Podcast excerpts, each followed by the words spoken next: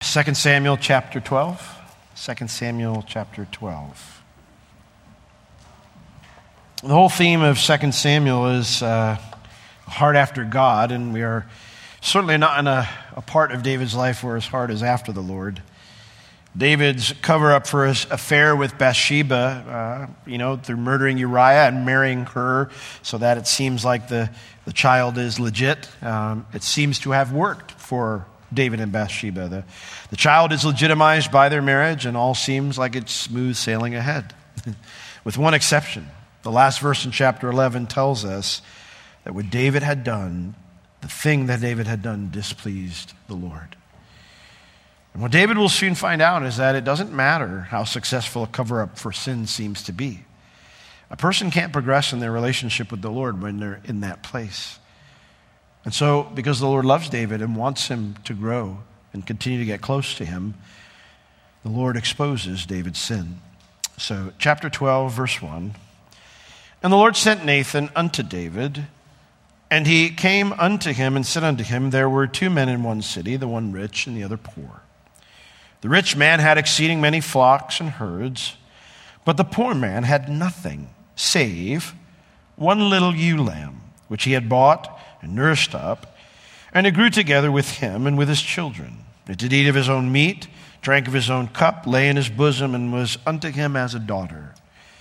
And there came a traveler unto the rich man, and he spared to take of his own flock and of his own herd, to dress for the wayfaring man that was come unto him. But he took the poor man's lamb and he dressed it for the man that was come to him. David's anger was greatly kindled against the man, and he said to Nathan, As the Lord lives, the man that has done this thing shall surely die.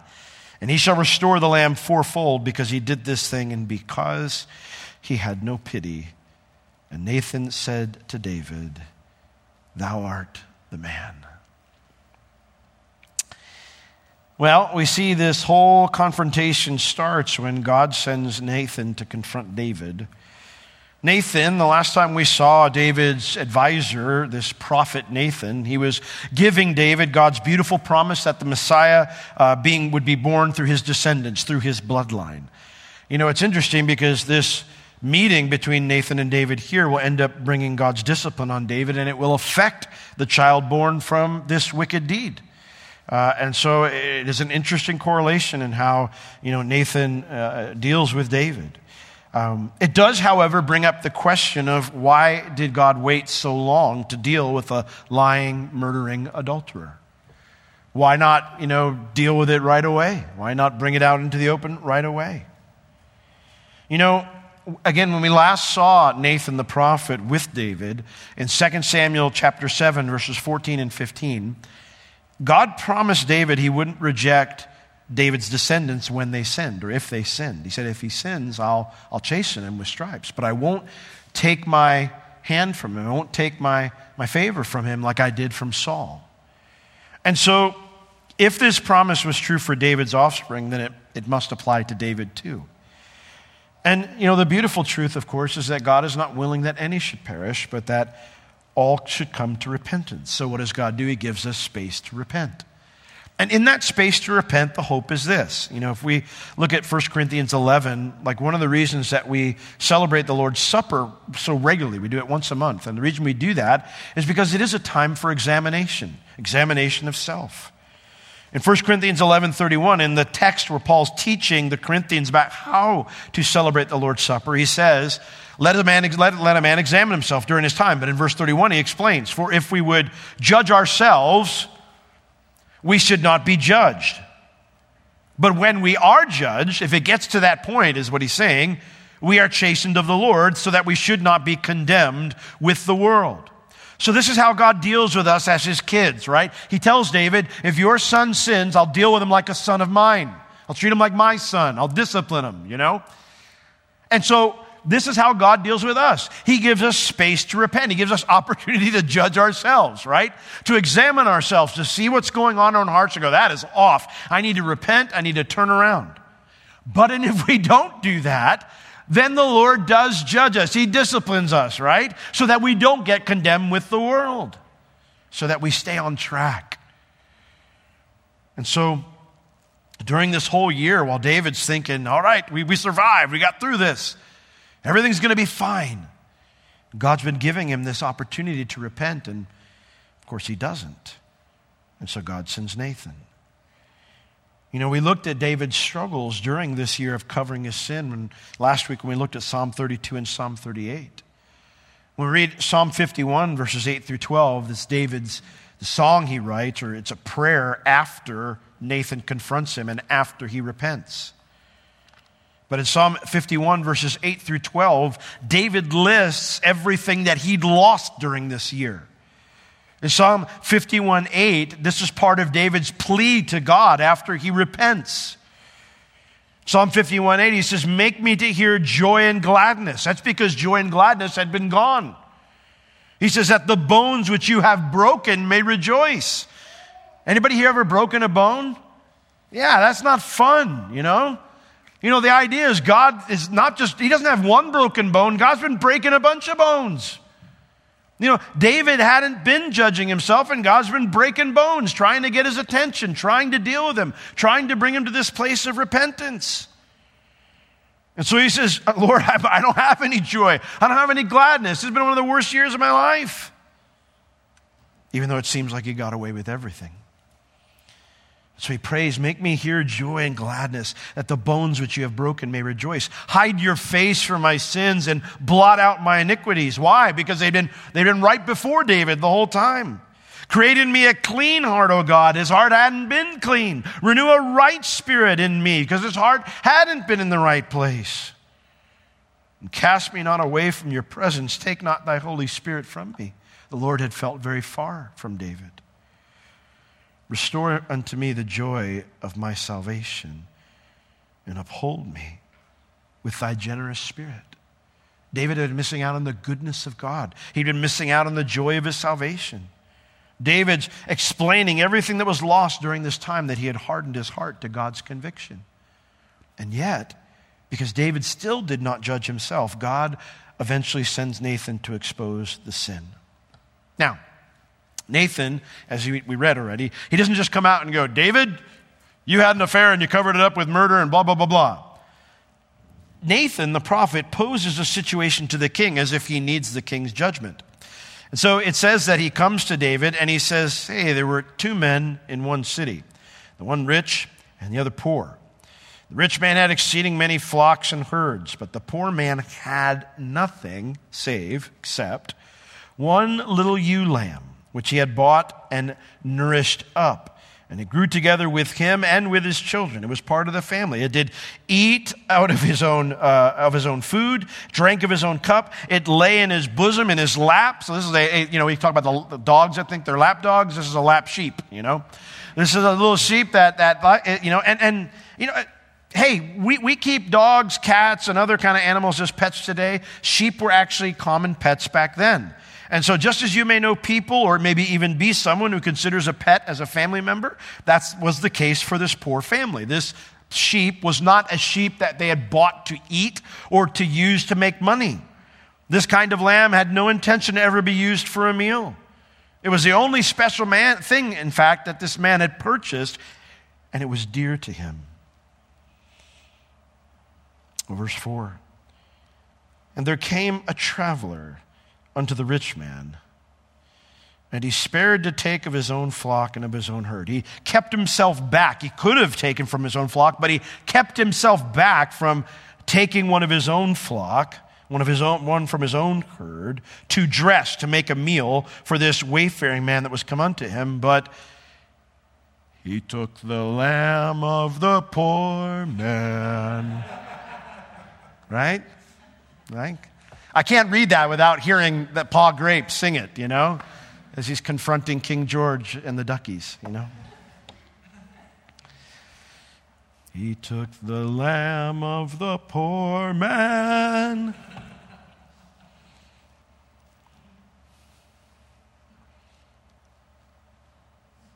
He took the poor man's lamb and he made a meal from it for the man that was come unto him. It's interesting, rabbis for 2,000 years. They still do it today. They use the words that are used here for the traveler uh, to describe David's lust. For example, lust starts as something passing by, then it becomes a guest, and then it becomes a permanent resident. I don't know if that's what Nathan is hinting at, but that truth is echoed in James chapter 1 when it says lust, when it has, you know, conceived. You know, every man, no, God tempts no man, but every man is drawn away by his own lust, right? And when lust is conceived, it brings forth sin. And when sin is conceived, it brings forth death. Things start to die, you know? And so the way to keep lust from becoming a permanent resident in your life is to run the other direction when it's passing by. It's the only way. If you're going to entertain, you know, or cook a meal for it, then good luck getting rid of it.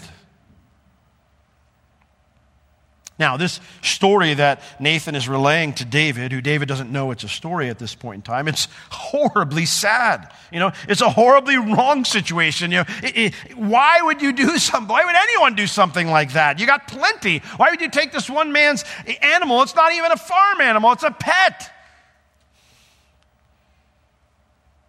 It evokes so many angry thoughts regarding the selfishness and the arrogance of, a, of this rich man.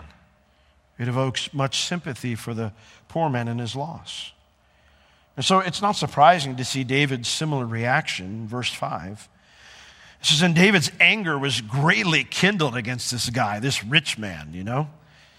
The word here, anger, is a picture word, and it evokes the image of the nostrils flaring and someone's face starting to turn red, you know? And, and the idea is anger, that nostril flaring, his face turning red, being greatly kindled. It means it began to burn to the highest degree. David would have been spitting fire if he could. David had literally never been this angry in his entire life.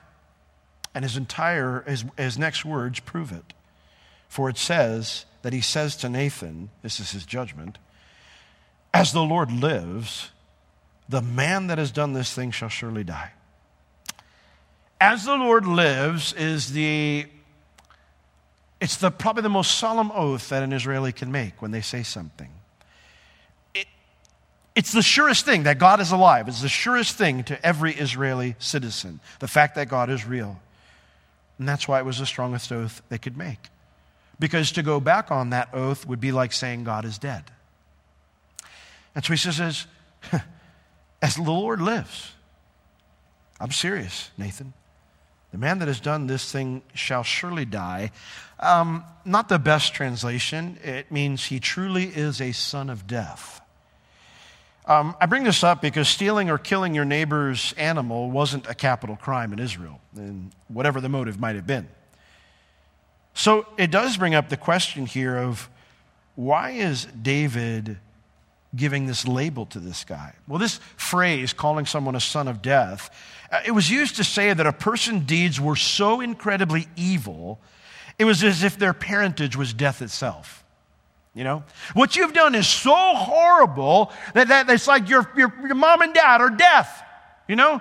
The death itself. I mean, all death does is bring pain and sorrow. And it's like, you're their kid. You're just like them.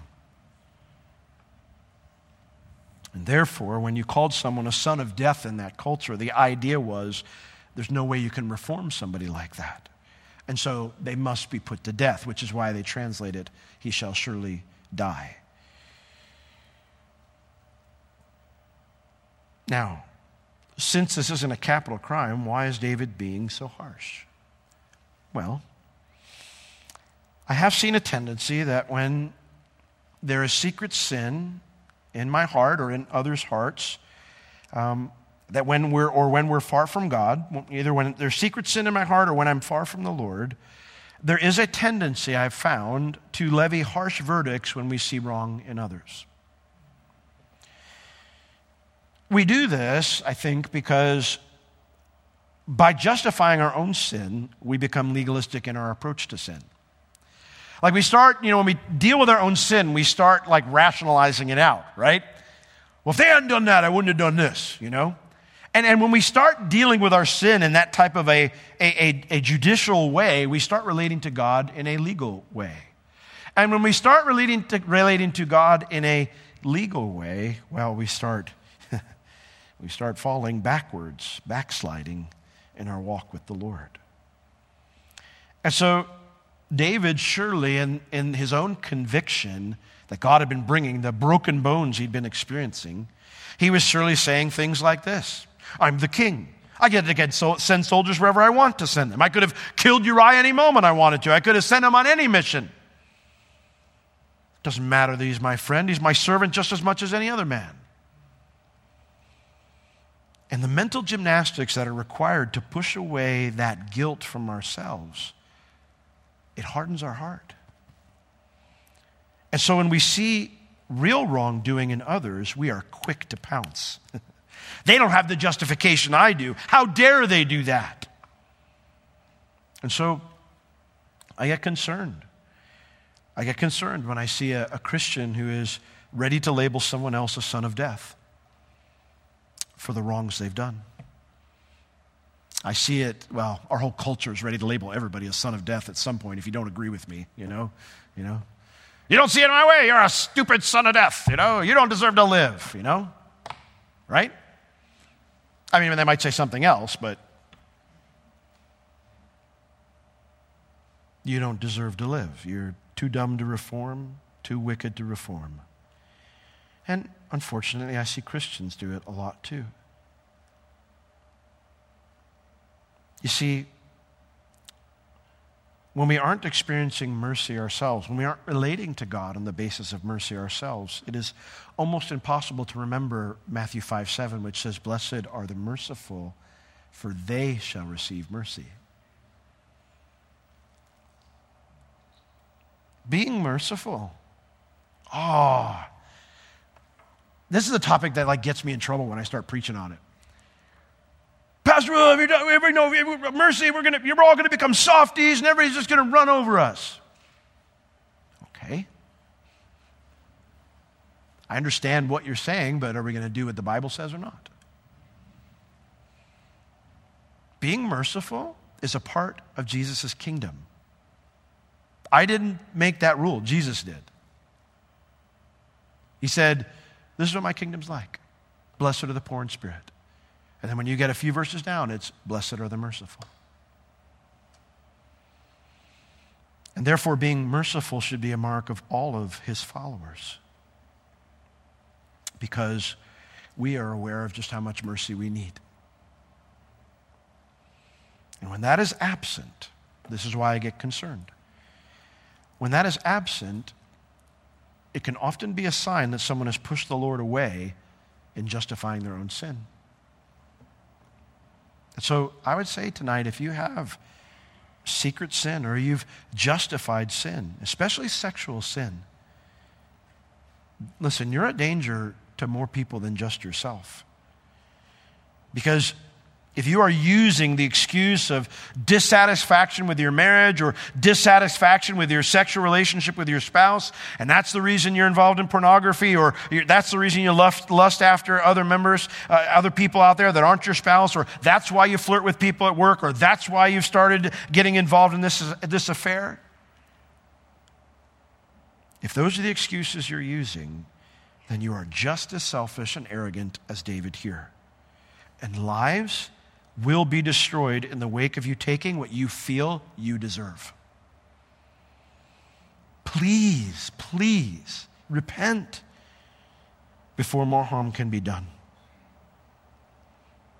Now, one would think a sentence of death under the king's oath would be a bad enough punishment for this guy, but David's not thinking clearly, so he's not done talking. He said, and by the way, he's got to pay back this lamb four times.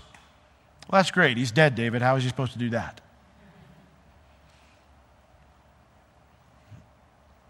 Now, David's second sentence is biblical. He shall restore the lamb fourfold. In Exodus 22, verse 1, when God is giving instructions to the judges of Israel, he says, If a man steal an ox or a sheep and kill it or sell it, he shall restore five oxen for an ox and four sheep for a sheep. That's interesting. I mean, David knows his Bible, you know? I love what David Guzik said about David. He said, David's sin and hardness of heart did not diminish his knowledge of the scriptures. David knew the words of the Bible, but he was distant from the author. And oh, that is so, so dangerous. I had a great uncle. He's with the Lord now. But he had a serious alcohol problem. And uh, he lost everything because of this alcohol problem. You know, lost his marriage, lost his family, lost his, he had a very well paying career. And he couldn't hold a job after this. And so he came to live with us for a period of time. And I remember, you know, we didn't have much of a relationship with him because he, unfortunately, was passed out a lot. And so, you know, he would be sneaking booze here and there. And, you know, and that was the rule my family set no drinking, but somehow he'd find it. And of course, when he wasn't working, he'd be passed out. But every once in a while, he'd be sober and he'd be out and about in the house. And I remember I'm an 80s kid. We watched MTV. I don't even know, is that even around anymore? Probably not good if it is. And a certain video came on, and it was not modest at all. And, uh, and he was just making all sorts of racy comments. I'm, I'm, I'm the oldest at that time, and I think I was maybe 11, 12. And he's making all these racy comments in front of us. Not even two hours later, he's talking about all the prophecies in Daniel. Man knew the word. He knew the word. He knew, especially prophecy. He knew it. And he would talk about Bible prophecy all the time. He'd talk about the Bible all the time. This is so dangerous. Never mistake biblical knowledge for spirituality. In 1 Corinthians 8, verse 1, it tells us knowledge puffs up, but love builds up. And so if, if I got all the knowledge, but I'm not loving the one who, who gave that knowledge or gave that information, I'm completely missing out. If I'm not loving others around me, if I'm not living out the things that God says, Jesus said, if you love me, you keep my commandments. If that's not my life, then that knowledge, all it's going to do is make me proud and carnal. Because it's not the hearer of the word who is blessed, but the person who lives it out. So David, he knows the word. He says, He's going to restore that lamb fourfold. And, and David says here, why? Because he did this thing, but then he adds this, and because he had no pity. Why is he going to lose his life? Oh, no, it's not just because he stole something. He had no pity.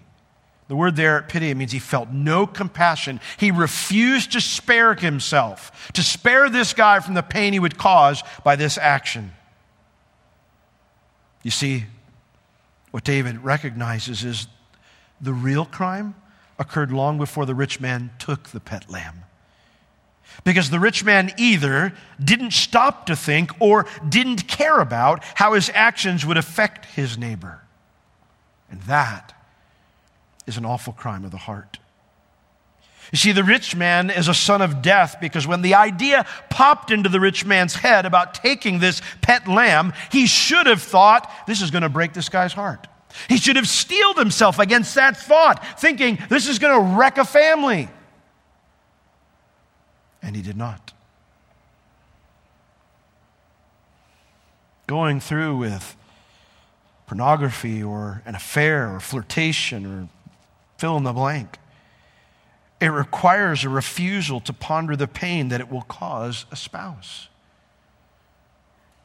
I see it all the time when these things happen. There's like a blankness on the person's face where they don't even want to think about it.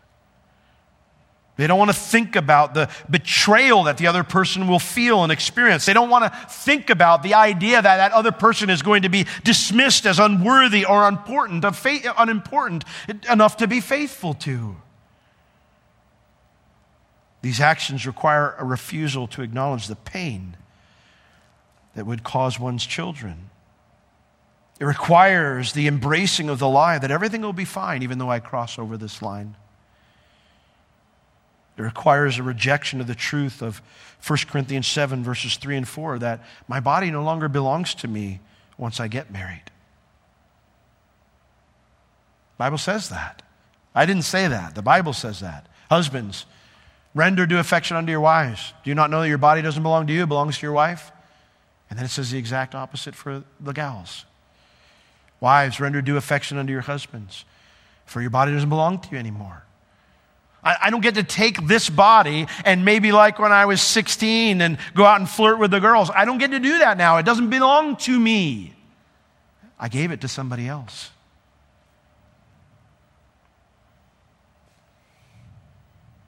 Hmm. Why is David hyper conscious of this reality, of the real crime? That it happened before the man did anything? He's hyper conscious because it's exactly what he did. And so Nathan says to him, when David's anger rushes out, he says to David, You are the man. You are the one, David, who felt no compassion for Bathsheba, Uriah, her father, her grandfather, all of your loyal friends. You're the one who showed no pity. You're the one who should have recognized a very clear line that should never be crossed, but walked over it anyway. You are the selfish, arrogant man who abused his power to take from someone who couldn't do anything to stop it. You are the one who deserves to die, David.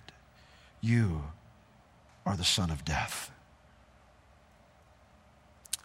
Now, these were very bold words from Mr. Nathan the prophet. They are less bold words than Ahimelech the high priest spoke to King Saul, which ended up in him and all of his co-workers being murdered by Saul in 1 Samuel chapter 22. But Nathan does it anyway. There are times when we must lovingly but firmly confront someone's sin. Now, you need to understand the other side of this reality. God does not promise they will receive it well when we do so. He doesn't. But we must still have the courage to say it if God sends us, like Nathan, to do so. Now, before we move on, I do want to point out David's behavior is not just something Nathan disagreed with, okay? It's not like he's like, oh, David, I can't believe you did this. You can't tell somebody, you're the man, unless there's some obvious wickedness going on, all right? Too often, people are labeled as irredeemable when God is nowhere near finished working on that person because of something you just disagree with. Make sure when you say you're the man that you're Nathan and not David because two people made conclusions here. Now, Nathan, after he says, You are the man, I can only imagine the stunned shock on David's face. It doesn't tell us his reaction at all. Nathan just goes on speaking. It says, And Nathan said to David, You are the man. Thus says the Lord God of Israel. I didn't come here for your judgment on this issue, David. I have a message from the Lord for you. Now, when we look at God's message to David here through Nathan the prophet, there are great similarities between this message and Nathan's previous message in 2 Samuel chapter 7. In both messages, before, before God says what he's going to do to David, he reminds David of everything he'd already done for him, both times. Here we see that the Lord starts off and he says, Nathan says, As the Lord lives. Uh, I'm sorry, no. Nathan says, um, Thus says the Lord God of Israel I anointed you king over Israel, and I delivered you out of the hand of Saul. And I gave you your master's house, your master's wives into your bosom. I gave you the house of Israel and of Judah. And if that had been too little, I would have moreover have given unto you such and such things. You know, it's interesting. We learned in 2 Samuel chapter 3 that Saul had one concubine, but now we learn that Saul had amassed a full harem of women when he was king. I don't want to go into that because we already covered Saul's failures ad infinitum. But the point that David is relate, uh, the Lord is relating to David here is, David, I didn't have to do any of this for you. God didn't have to pick David. He didn't owe David a rescue from King Saul, and he didn't have to give David the status of the most successful leader Israel had ever had in the land. All those things were gifts from God. We read about this here when he says, you know, um, I'm the one who anointed you king over Israel. That goes all the way back to the beginning when David was a shepherd boy. And, and Samuel came up and he came to David's father's house and David brought out the oldest and God said, not him. And they went through all the kids and God said, none of them. And he turned to, to Jesse, David's father, and said, Do you have any more kids? He goes, Yeah, I've got one, but he's the run out with the sheep. Lord says, I didn't pick you because you were the best, and I didn't have to pick you. But I did. I anointed you king over Israel. And then when someone refused to give it up, I delivered you from their hand. And then after you had been crowned king, I gave you everything. I gave you Saul's palace. I gave you his, his, his harem. And, and again, there's no idea that David even used Saul's harem. The idea is of a status thing. God's not for harems. The idea here is it's for the idea that he gave him this status. And the Lord says, I would have given you even more, even a greater status, if that had been too little. I'd have given you more of such and such a things, greater status, greater stuff, if you'd wanted it, if you just asked. I do think it's important to note that God does not claim to have given David all of his multiple wives. God doesn't mention that here because that was David's own doing and downfall. But I do find it to be so fascinating that even though David deserved none of these things, God is, says, I was willing to give you even more things you didn't deserve. God is far more willing to give than we are to ask. And that's, I think, what really displeased the Lord. David knew God wouldn't give him Bathsheba. But instead of ask for something he could have, he took something that was forbidden. And so the Lord asks him in verse 9, Wherefore, why have you despised the commandment of the Lord to do evil in his sight? In light of the fact that I've been so good to you, David, why did you despise my commandment? The word despise means to think lightly of, to not, it's not a very high priority to you. Why, why was my commandment a low priority to you? And that's a question I frequently ask myself. Why did you cross that line, Will, after all God's done for you? What were you thinking? Why wasn't what God commanded important enough to stop you? those questions, they should break our hearts when we've sinned. They should urge us to run to his throne of grace to make things right. David had done none of that. Instead, he had covered up his sin with more sin. And so God says, in addition to this despising of my command to not take your neighbor's wife, in addition to that, you've killed Uriah the Hittite with a sword. You've taken his wife to be your wife, and you've slain him with the sword of the children of Ammon. I used to wonder why God didn't point out the affair that started it all. Why is he just mentioning the murder and the marriage? But notice that the murder and the subsequent marriage are mentioned as things in addition to despising the Lord. When we get to verse 10, we see the same thing. Now, therefore, the sword shall never depart from your house because you have despised me and taken the wife of Uriah the Hittite to be your wife. The despising that David did was the initial sin. And so God is addressing here two problems with King David his initial despising of God's command to have the affair, and then number two, his cover up through the murder of Uriah and his marriage to Bathsheba. It's almost as if God says, Why did you treat my commandments against adultery like they were nothing? And, and why, oh, why did you do the rest of the stuff after that failure? Why didn't you come to me? There's even a sense in the way this sentence is worded that God is telling David, there would have been some kind of mercy after you despised my command against adultery if you'd confessed it. But by compounding your sin with the cover up attempt, now your discipline will be even greater. And so in verse 10, the Lord says to him, Now therefore, the sword shall never depart from your house because you have despised me and have taken the wife of Uriah the Hittite to be your wife. Because of not just the adultery, but mostly because of this cover up attempt, God pronounces two judgments upon David, two disciplines. The first one, he says, the sword won't depart from your house. You're going to have war for the rest of your days, David. Now, that's the exact opposite of the place God had brought him to when he blew it. In 2 Samuel chapter 7, verse 1, it says, And it came to pass when the king sat in his house, and the Lord had given him rest round about from all his enemies. That was his future. And God says it's not anymore. The sword will never depart from your house. You'll have war for the rest of your days. Because, again, the Lord reiterates the seriousness of what David had done.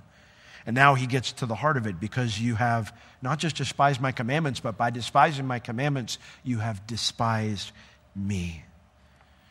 And when I treat God's commands like they are not important, it's the same as treating God like he's not important. There's a sense where we have devalued him in our heart because we have thought of him as lesser in our heart, as if he does not see, he does not hear, and he does not know everything. And he says, Not only did you despise me and think I, I didn't see any of that stuff, but in addition to that, then you took the wife of Uriah the Hittite to be your wife. When I try to cover up that despising of God, I'm also saying that God's not going to do anything about how I've despised him. You know, I had a Bible college teacher, and he said, when you get to the scary verses, teach them scary, because that's what they're meant to be. Don't try to remove the bite from them. In the same way, when you teach the comforting verses, teach them comforting. Don't try to remove the comfort from it. Know, I'll teach a message on the grace of God because that's where we're in in the Bible. And inevitably, there's always somebody who comes to me and goes, Well, you know, Pastor Will, we can't, you know, we don't want to use God's grace for license for sin. I'm like, Yeah, duh. I wasn't there today. we'll talk about that when we get to that. Why can't we just talk about the grace of God? You know, you know, uh, okay.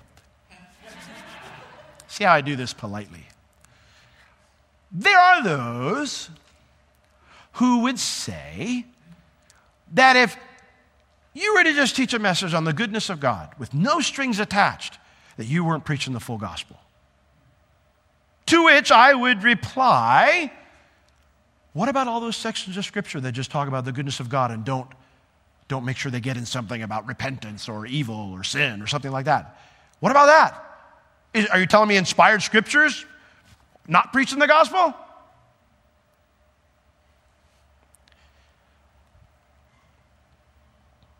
And so, while there are wonderfully comforting passages that we read and they, we need to see them just as they are, not try to try to you know dumb them down at all so that well we don't we don't want to get all licensee on sin you know in the same way when we see scary verses they're meant to warn us there is a reason that lists like 1 Corinthians 6, 9, and 10 exist. There's a reason why. Know you not that the unrighteous shall not inherit the kingdom of God? Do not be deceived. Neither fornicators, nor adulterers, nor idolaters, nor effeminate, nor abusers of themselves with mankind, refers to homosexuality, nor thieves, nor covetous, nor drunkards, nor revilers, nor extortioners shall inherit the kingdom of God. They're there for a reason, to warn us. Yes, they remind us of what God saved us from, like he says, and such were some of you, but now you're washed. Yes, they are there for that, but they also serve as a warning to anyone who thinks that God will just ignore sin. And we know the truth is no one just gets away with sin. Romans 6:23, the wages of sin is death. So David, you're going to have wars from now on. That's number 1 discipline. And then number two, verse 11, back in 2 Samuel 12, thus says the Lord. Behold, which means, David, I'm not done with disciplining you yet, so pay attention. Behold, I will raise up evil against you out of your own house. And I will take your wives before your eyes and give them unto your neighbor, and he shall lie with your wives in the sight of the sun. For you did it secretly, but I will do this thing before all Israel and before the sun. You think it's okay to proposition, seduce, pressure married women into an affair, David? Well, then, you will learn how it feels to be on the receiving end of such behavior. And in doing so, God tells David that he will show him just how big he is. That nothing David has amassed to himself can be kept if God goes after it. And God will do it in such a way that David would learn forever the folly of thinking that he was somehow bigger than God, that God would not do something about what he had done. Because the truth is, God doesn't need to skulk around when he uses his authority. And so we will see this actual discipline. He says, of your own house, your own family are going to do to you what you did to your friend Uriah. That discipline, this that, that Nathan prophesies here, will happen. It will find its fulfillment when Absalom, David's son, takes the kingdom from David in just a few chapters. And Absalom will sleep with David's wife, all of his wives, on the same roof where David first conceived the plan to cross the boundaries that God had set in his law. The same roof where he looked out and lusted after Bathsheba, that's where Absalom will sleep with all the wives that David has amassed to show I'm king now. I'm the one in charge. You know, it's always an interesting thing when you read that situation. David's fleeing from his son, and there's this guy up on the hill. He's a descendant, a family member of King Saul, and he's throwing rocks at David while David's trying to run away. And he's screaming at him. He's just going, You deserve every bit of this, you rat. You took the kingdom from my, my kinsman. You know, everything that's happened to you, you deserve. And, you know, remember, David's got his, you know, cousins or nephews, you know, Joab and Abishai, uh, you know, they're, they're hanging around. And, and uh, these are not exactly like, you know, um, you know, hey, you want us to tell him to ask him to stop? You know, they're not, they're, they're not those kind of guys, okay? You know, and so, so, so Abishai, you know, turns to David and he goes, Do you want me to remove that guy's head from his shoulders? That's how they would shut someone up, you know? I'll take his head off and then he can't talk.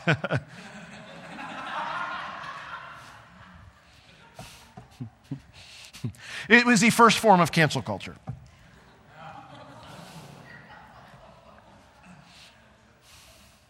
Which we're probably not far from either. But David says some of the most interesting words of all of Scripture. He says, Maybe the Lord sent him to curse me. Maybe the Lord sent him to throw stones at me. Maybe the Lord will see now what I'm going through, and He'll have mercy upon me. And I think what David's probably thinking in this moment is he's going, I deserve this. I deserve this. I did this. What has been done to me, I did it. So maybe if I don't try to retaliate, maybe if I accept this, maybe God will have mercy on me if I acknowledge that what's happening now is probably the most fair thing that's ever happened to me in my life, maybe then God will have mercy and not give me what I deserve. We'll get into that later. But these are some of the things that make David a man after God's heart. You know,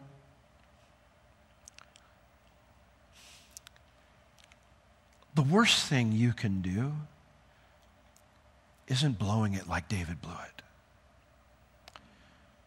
The worst thing you can do is to somehow try to justify it or think you deserve better. It says, He who hardens his heart will be, I'm paraphrasing, will be swiftly cut down, and that without remedy. But whosoever humbles himself will find mercy. God resists the proud, right? But he gives grace to the humble. If we confess our sins, he is faithful and just to forgive us our sins and to cleanse us from all unrighteousness.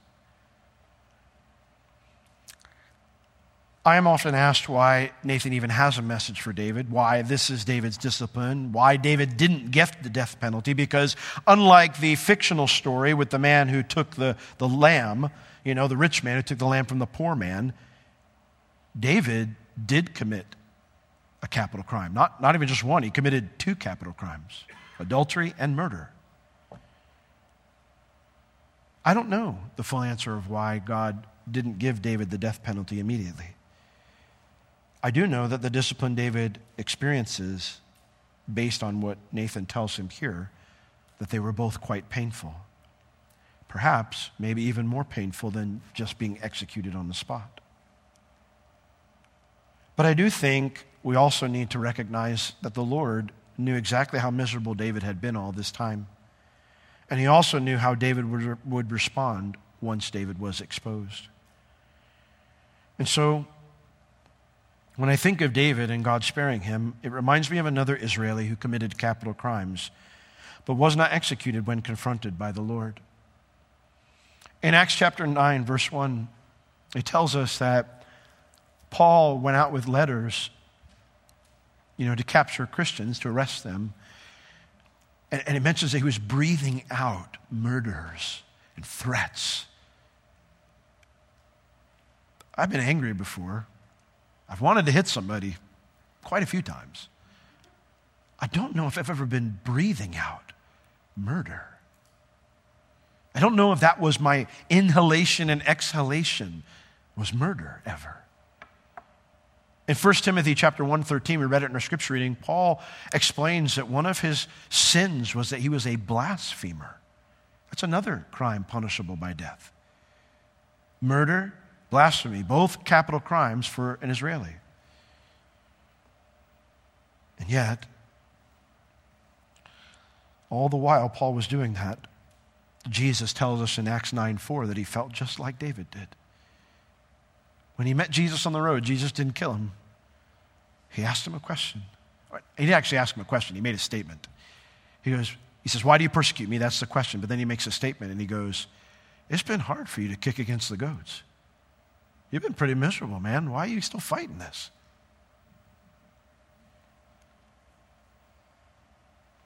And so in 1 Timothy chapter 1, verses 15 and 16, I'm going to close with this.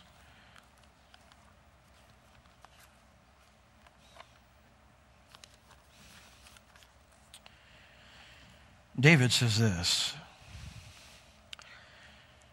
This is a faithful saying and worthy of all acceptance. We should all accept this. And what is it?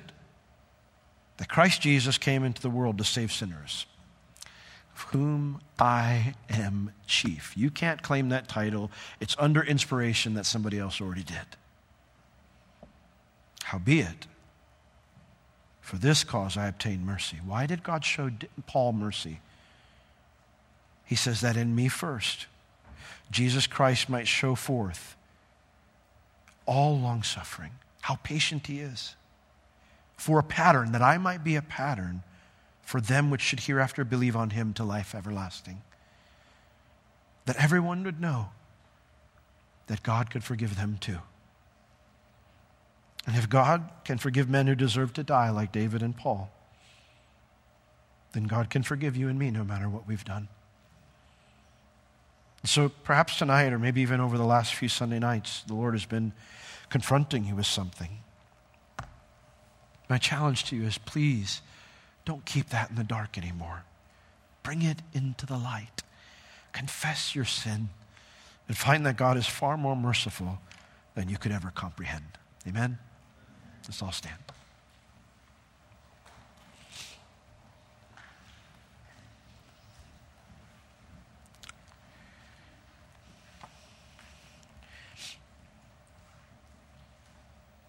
Lord, we gathered here tonight may not have all done what David or even Paul did. But Lord, by the very admission of needing a Savior, we admit that we've done something that is worthy of death for the wages of sin is death. And so, Lord, we don't want to be those who justify our sin, who hide, who cover up, who keep you at a distance because we don't want to deal with our sin. We don't want to get to a place where you've got to send somebody to confront us or, you know, expose our sin and bring it into the light. Lord, you, you call out to us and offer mercy. You say, Come, come into the light. You give us the beautiful promise that if we confess our sins, you are faithful and just to forgive us our sins and to cleanse us from all unrighteousness. And so, Lord, for anyone tonight who's just saying, Lord, I'm, I'm coming clean. Lord, will you forgive them? Will you let them know they're forgiven? Lord, let there not leave a, a single person here tonight with anything hidden from you. Lord, in your love and your compassion and your grace, will you reach down, break bones where necessary? Lord, that we might come running to your throne of grace. In Jesus' name we pray. Amen.